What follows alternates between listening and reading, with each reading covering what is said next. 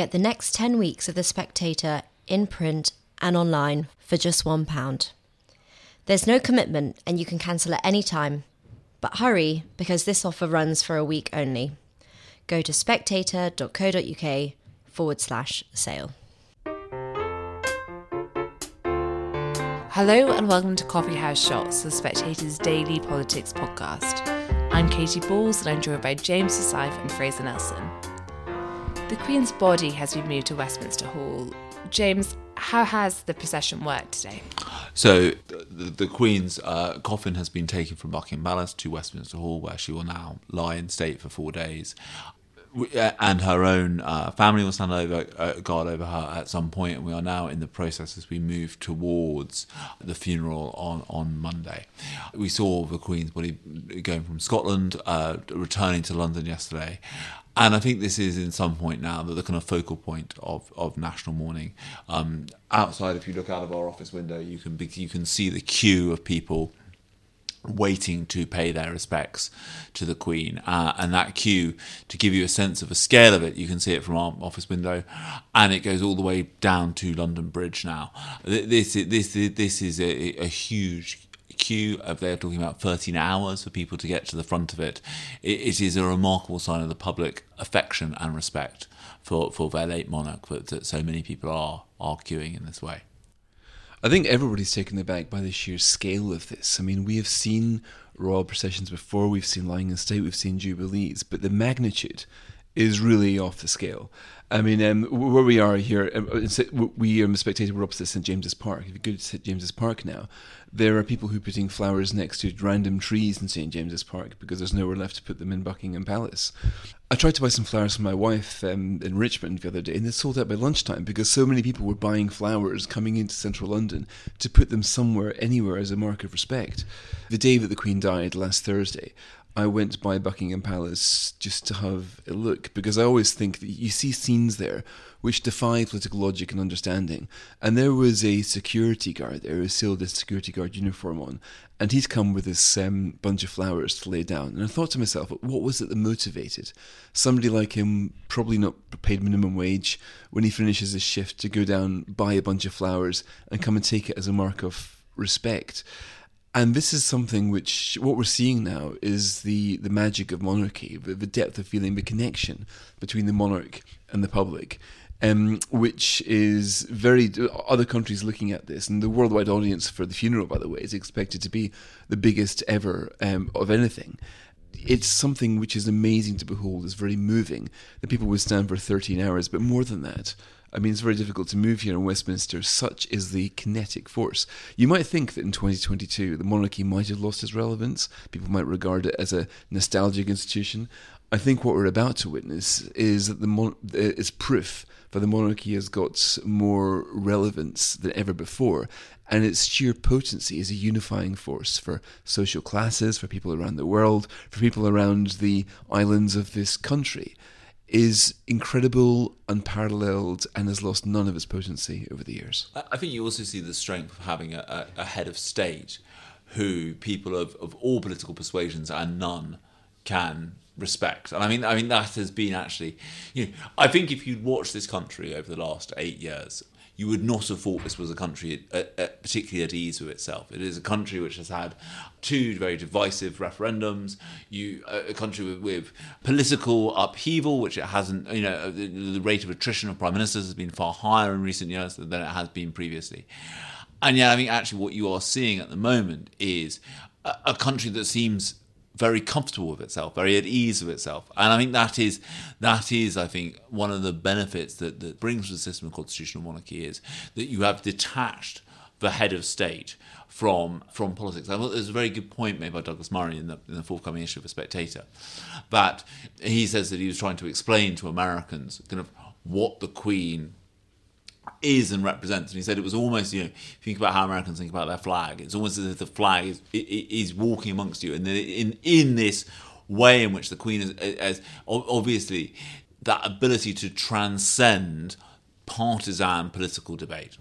I saw a poll today that 45% of Canadians intend to watch the um, the funeral live on television. Now, of course, she's the head of state in Canada, uh, but still, 45% of any country is a pretty big audience share. And to me, this is one of the things that fascinates me most of all just the sheer amount of fascination and engagement that we see right around the world. When people look and think of Britain, they don't really think of like Boris Johnson or Liz Truss or anything like that. This is the kind of thing which they think that the splendour, the mass popular appeal, is something that no other monarchy has got, let alone no other country. In other news today, James, we had an inflation update. Yeah, inflation came in slightly lower than expected, slightly lower than last month. Now, Within the margin of error, though, really. Yeah. Now, I think lots of people are slightly, I think, prematurely saying, well, this shows that inflation has peaked, it's, it's on its way down, especially if you consider how the, the, the energy price cap that the government is introducing, the energy price freeze the government is introducing at 2,500 will will keep inflation lower than expected. But there's a very good piece by Kate Andrews on Coffee House taking uh, taking issue with that um, and making the case as to why we are likely to see double digit inflation again before too long um, and why we might well be in for a more protracted period of high inflation than people are expecting. What everybody's missing is that the energy price cap is going up next month. Up, so that's going to increase everybody's power costs by about twenty five percent. This is Even with the price control. even with the price control. So that is a huge. That's going to add um, probably about half a percentage point onto CPI, probably 0.7 um, points. So there is absolutely no way that inflation has peaked. Uh, the Bank of England reckons it will peak next month in October.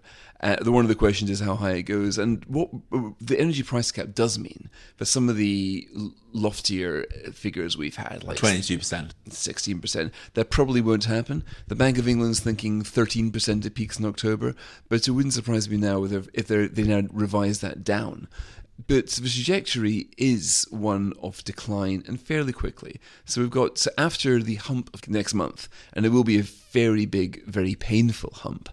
After that, there are signs of things getting better. I mean, look at the oil prices coming down now. Um, look at the petrol price. I was paying two pounds twenty a litre a few weeks ago. Now the national price is below one pound seventy. So we are beginning to see some of the more important components of inflation coming down. But when it settles, it won't go back to where it was 2%, 1%. I mean, core inflation is still stripping out all the energy, it's still 6 or 7%. And in Britain, the problem is going to be services inflation. Right now, we have got a major economic dysfunction where there's a massive worker shortage and mass unemployment. Our failure to use one to remedy the other is going to lead to high costs and economic stagnation for some time to come. And James, you've following on the podcast this week how the Ukrainian effort is changing the mood when it comes to the conflict. Are there any updates? I, I think there's a very striking piece today on Reuters about how, shortly before the conflict began, Vladimir Putin rejected uh, an offer of, of essentially Ukrainian neutrality, a promise never to join NATO, that his senior Ukraine envoy had recommended to him. And I think what is interesting about this is the fact that this report has come out now. And I think that, that we've seen a lot of uh, on Russian state television. We have seen some kind of nationalist voices kind of critiquing the effort from, from, from the more hawkish end of the spectrum. I think this is the more moderate end of the spectrum, also offering its own critique. And I think one of the problems for Russia right now is, I think in some ways, what makes the situation so dangerous in terms of potential escalation is that there is no return now for status quo ante for, for Putin because you know, the idea that Russia could just go back to its role as an energy exporter to Europe, etc., etc., is, is just no longer credible. I don't think any European country is going to go back to that dependence on Russia the energy that it once had. And so, you know, for Putin, the problem is, you know, the, the, the, world that existed before the war is not a world that he can return to. And obviously that raises stakes for him. And obviously then that is concerning in how he might escalate from here. We've also seen President Zelensky visiting some of the newly liberated territory today. Again, I think that that that, that is a sign of Ukrainian confidence that they are prepared to send to, to send their, their president to, to to somewhere that they have liberated in the last few days. That shows they are confident that they have a relatively secure hold of that territory. Our Ukrainian colleague Svetlana Morenets was writing today about how rapidly they're trying to re- resurrect civil society in Kherson. So Zelensky's visit was there, but with military speed, they're trying to resurrect the post office. They're trying to, for example, she was telling me that in Ukraine, you get your pension sent to you in cash. Now, during the Russian occupation, that stopped. Nobody was sent their pension. She was saying that her grandfather has never had a bank account, which I find kind of mind blowing. But this is just, you know, how much of that country lives and has always lived.